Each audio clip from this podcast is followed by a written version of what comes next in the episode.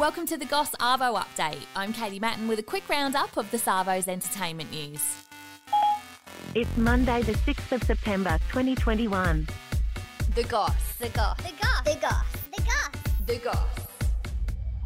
Angelina Jolie has said she feared for the safety of her children whilst married to Brad Pitt.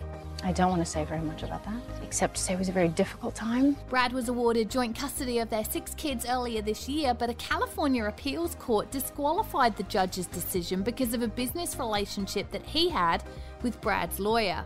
Angelina filed for divorce in 2016 after a violent incident on a private jet involving Brad and her eldest son, Maddox. We've all been through a difficult time. Angelina has also opened up about being attacked by Harvey Weinstein early in her career and that she had issues with Brad's willingness to work with him, knowing he'd abused her. She says Brad asked Weinstein to work as a producer for the movie Killing Them Softly and that it was something they argued over. Angelina has a book coming out called Know Your Rights. I'm coping with finding a way through to make sure that this somehow makes us stronger and closer.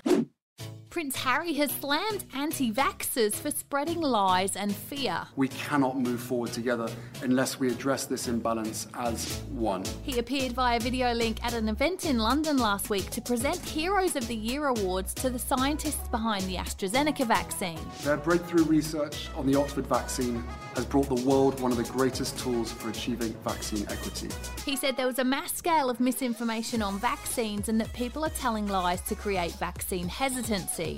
He went on to say it's a system we need to break to overcome COVID and the risk of new variants. He also said until people listen to the trustworthy information about vaccines, we're all at risk. We have to keep doing our part when the drugs and know how exist to keep you alive and well.